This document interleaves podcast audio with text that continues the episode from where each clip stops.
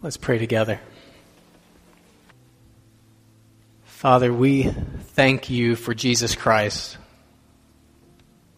Thank you for his sufferings for our sins. Thank you for his righteousness for our unrighteousness.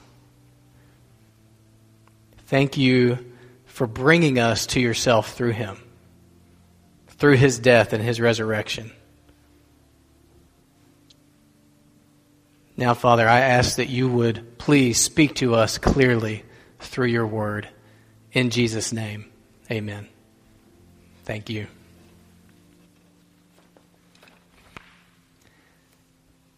I've always thought that this cross that we do every year is a good visual. I've always felt like it's a good symbol of what we're celebrating at Easter. But as you know, it's very important to me that we move beyond symbolism to the substance. It's very important to me that um, none of us leave here with any vague sense of well being just from having been together and seen beautiful flowers, but that we leave here with the concrete, sure gospel, good news of Jesus Christ. That it not just be something that affects us here while we're in the sanctuary, but there out in real life. So, I just want to be very upfront with you.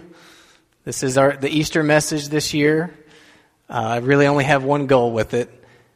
It's my desire, my prayer, that any of you who may be here that do not know Jesus Christ as your Savior and your Lord, that you come to salvation, that you come to put your faith in Him.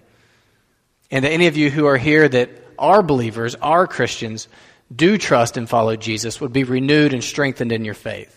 That's my only hope for this message. So I have no theatrics, no uh, cards up my sleeve. That's it. That's all I'm after. And the passage that we're going to look at toward this end is Mark chapter 8, verses 31 through Mark chapter 9, verse 1. And I would invite you to find it in your Bibles, although it will be projected as well. Mark chapter 8, beginning at verse 31. The reason we are in Mark chapter 8, verse 31 is because we as a church have been studying through Mark progressively, and this is where we land here on Easter Sunday. And if you are interested in the rest of Mark and you've missed any of those services, this is a great one for you to begin with us because this marks a major transition, the beginning of the second act of the book of Mark.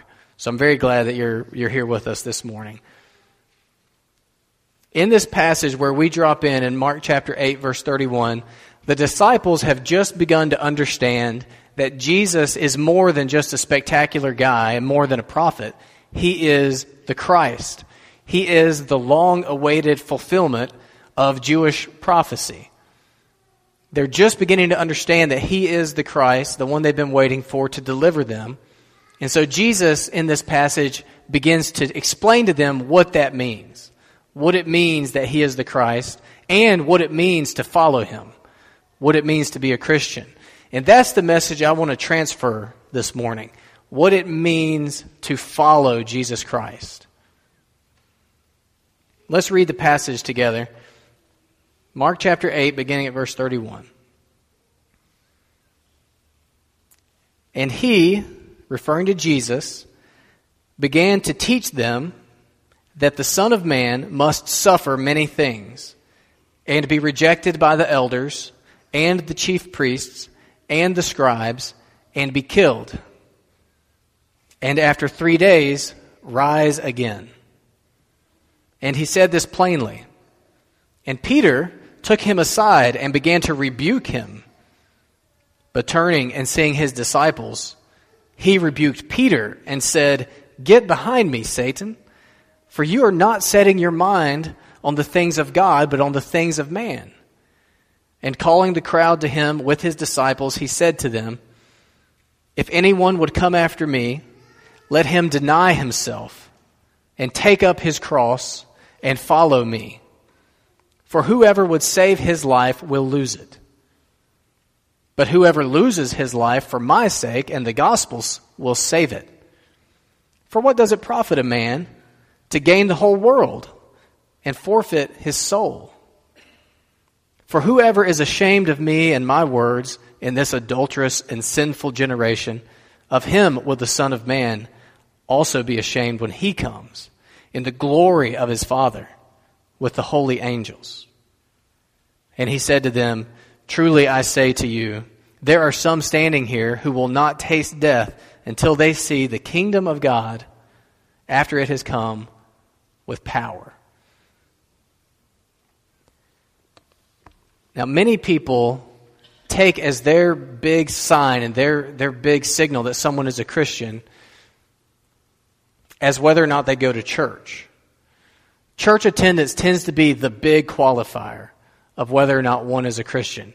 I've told you many times before when I'm out in the community, if getting my hair cut or whatever, and someone finds out that I'm a pastor, they immediately begin to explain to me why they have not been attending church as if as a pastor I have a clipboard and I'm just going around and I'm making sure, did you go to church Sunday? Oh, you didn't.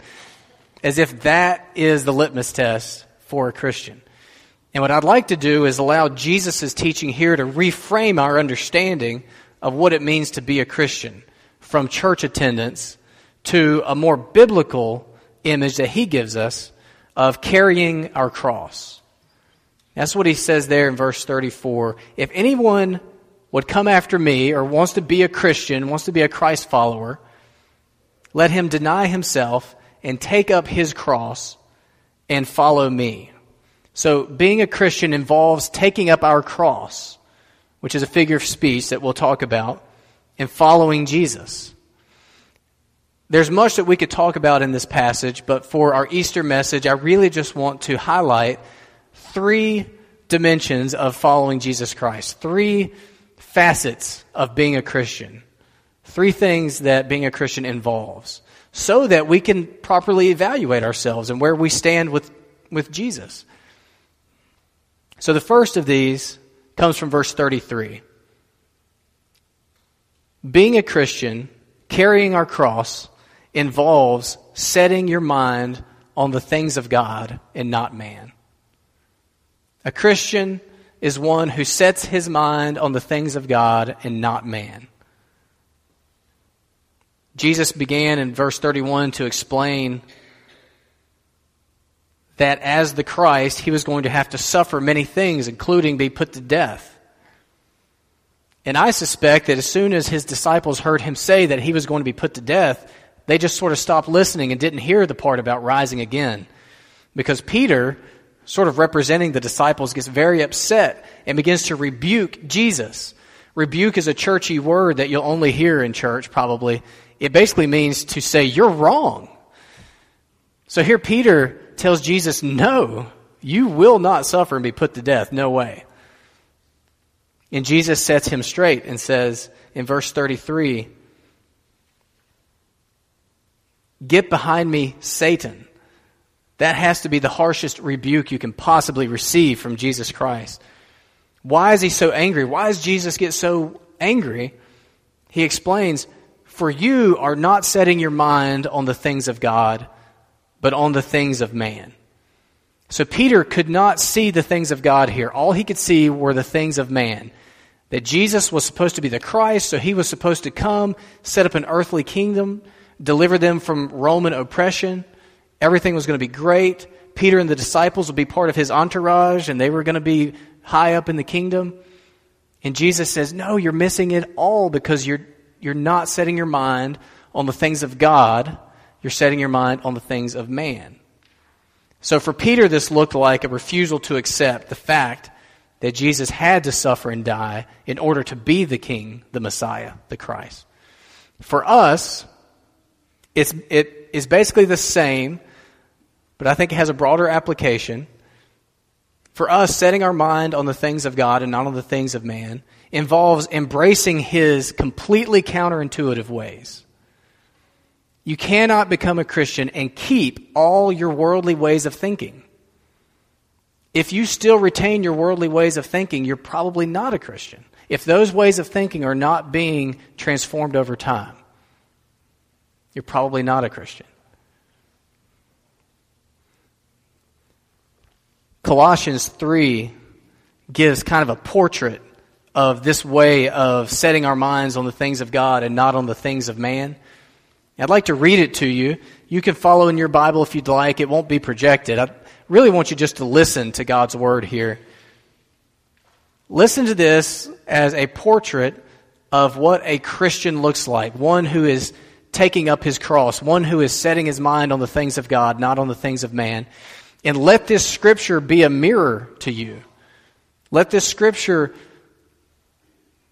reflect you. See how you look in relation to this passage. See if you are setting your mind on the things of God or the things of man.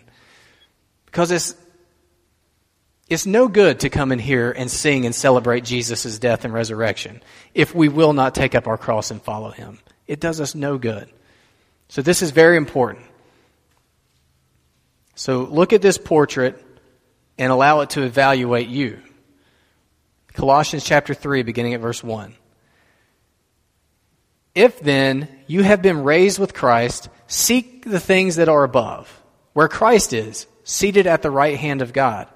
Set your mind on things that are above, not on things that are on earth.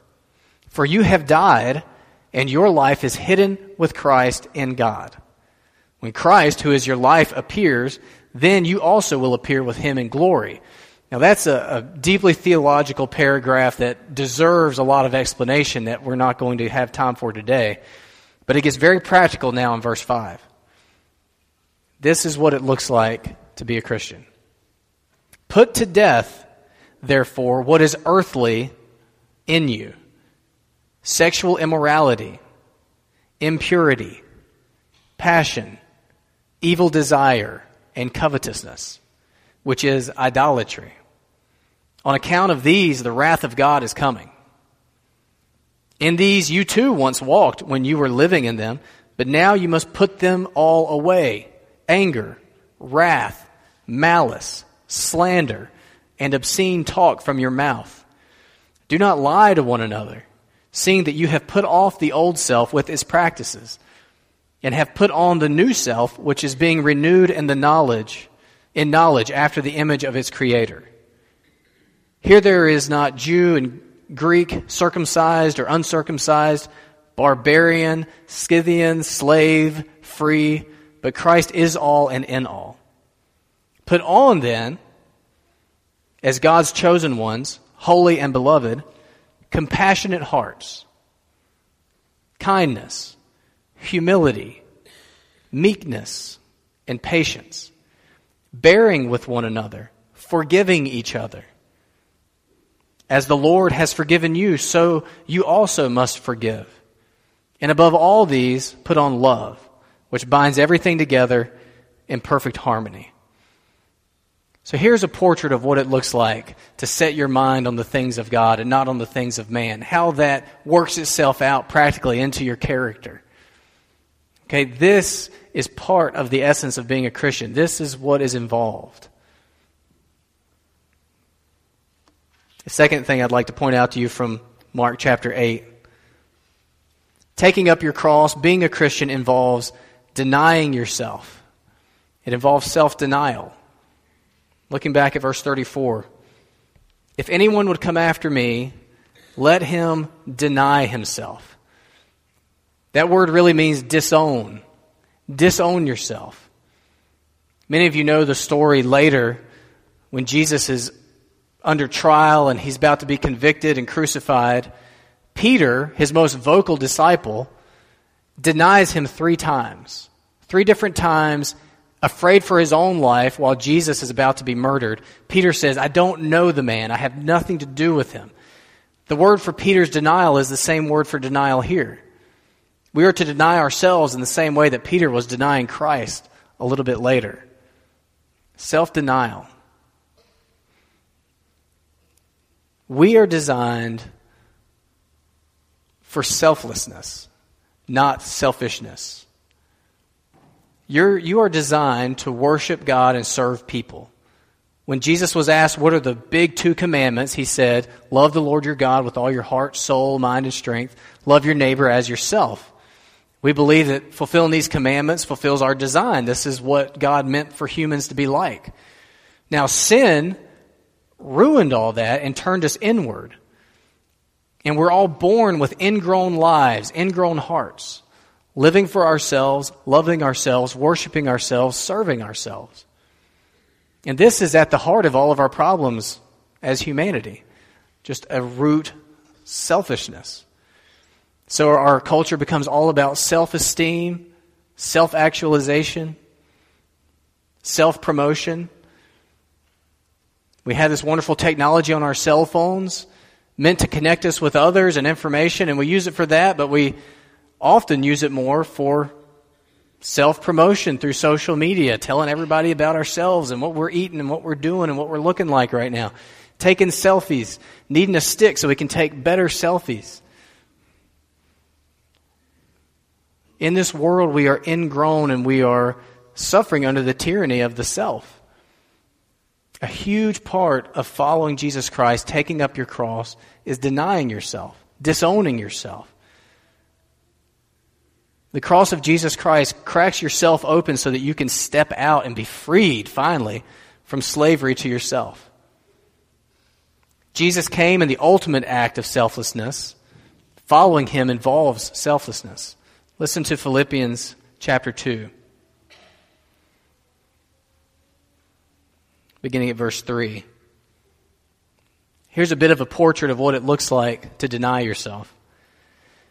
Do nothing Nothing from selfish ambition or conceit, but in humility count others more significant than yourselves. Let each of you look not only to his own interests, but also to the interests of others. Have this mind among yourselves, which is yours in Christ Jesus, who, though he was in the form of God, did not count equality with God a thing to be grasped but emptied himself by taking the form of a servant, being born in the likeness of men. And being found in human form, he humbled himself by becoming obedient to the point of death, even death on a cross.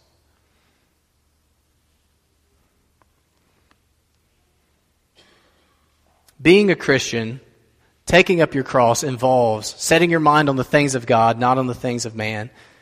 It involves denying yourself and lastly, I'll point out from Mark chapter 8, it involves following Jesus. Just following Jesus. That makes sense, doesn't it?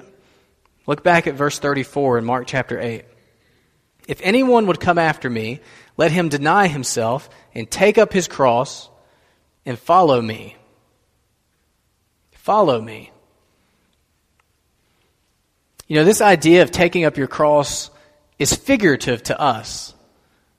You know, Will told me, Will Boston, our head trustee, moved this cross in here with a friend of his, and I was trying to coordinate with him so that he would come and do it at a time when I was here so we could do it together because it's very heavy. And it didn't work out, and I came in and the cross was here. And so I asked Will, did you do that on your own? He said, no, my friend helped me, but we did both try to carry it on our own just to see if we could do it. I think they were both able to do it. You know, that's, that's the closest we will come to literally carrying a literal cross. Now, for the disciples, it really was not figurative. And many of them did die bloody, painful deaths for being Christians, some of them on crosses. Church history tells us Peter was crucified upside down because he didn't see himself as worthy to die in the same manner that his Lord Jesus did. For us, it's more figurative. But the idea remains the same. It is a willingness and a determination to set our life aside for the sake of following Jesus Christ. And if it came, if it came to the point where you had to die for your faith and allegiance to Jesus Christ, you would do it. But in the meantime, it comes to living for Jesus Christ. Since I mentioned Peter, I want to read to you something he wrote in 1 Peter chapter 2, verses 21 through 25. He wrote, he was talking to a church about suffering, and he wrote, For to this you have been called, because Christ also suffered for you, leaving you an example so that you might follow in his steps. He committed no sin, neither was deceit found in his mouth. When he was reviled, he did not revile in return. When he suffered, he did not threaten, but continued entrusting himself to him who judges justly. He himself bore our sins in his body on the tree, that we might die to sin and live to righteousness. By his wounds you have been healed. For you were straying like sheep, but have now returned to the shepherd and overseer of your souls. Peter wrote that Christ suffered for us, leaving us an example so that we might follow in his steps. It's as though he walked a path and now we are just watching his steps, following in his steps. Even if it involves suffering, fully entrusting ourselves to God.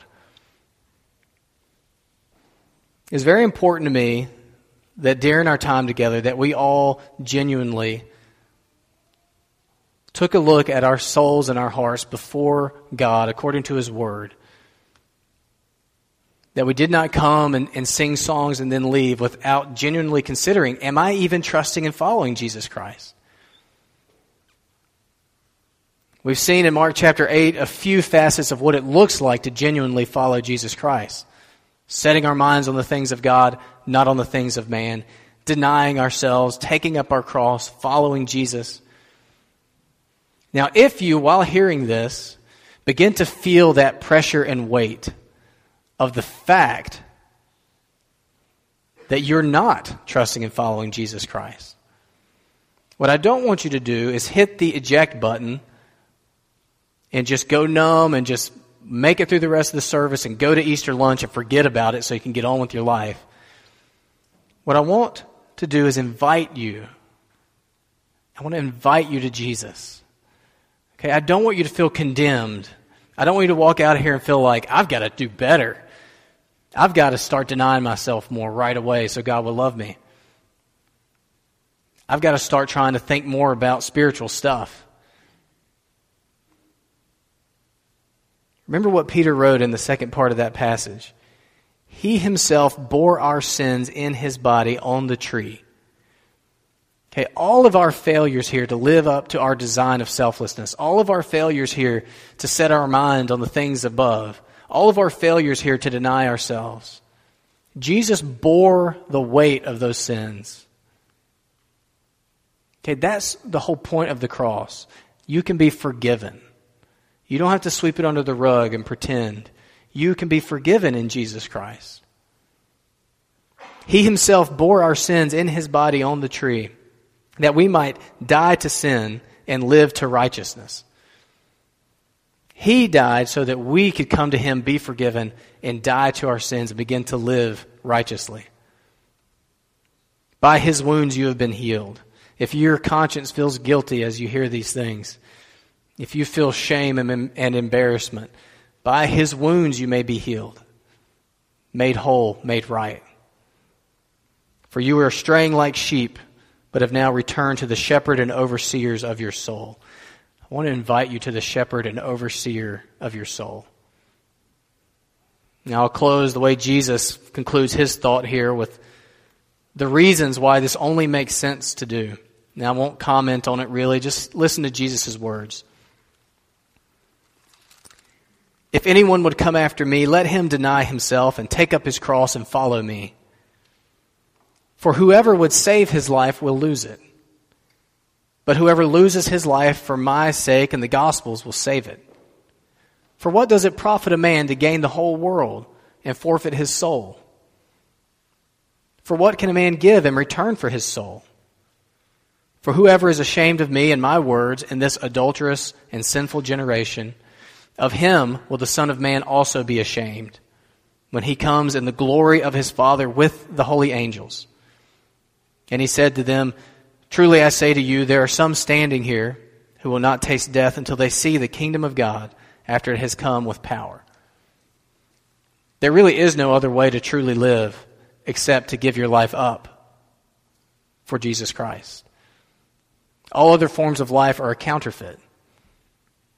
There really is no way to truly profit in this life except to give everything up for a treasure that is imperishable in heaven through Jesus Christ. Jesus is alive and he is going to return. He is alive and he is going to return in power and in glory, culminating his kingdom. He did not stay in the grave. So I implore you this Easter, in light of this good and joyous news, may it be good and joyous news for you. Set your mind on the things of God, not man. Deny yourself, take up your cross, follow Jesus Christ. Lord, I ask that you would please press deeply into our hearts and souls the truth of your word, the truth of the good news of Jesus Christ. That no one would walk out of here far from you and covered in their sins, that we would all come to Jesus Christ for forgiveness and reconciliation with you. And I thank you that He died for our sins, and I thank you that He arose from the grave to be our living Lord. Thank you for Jesus Christ, in whose name we pray. Amen.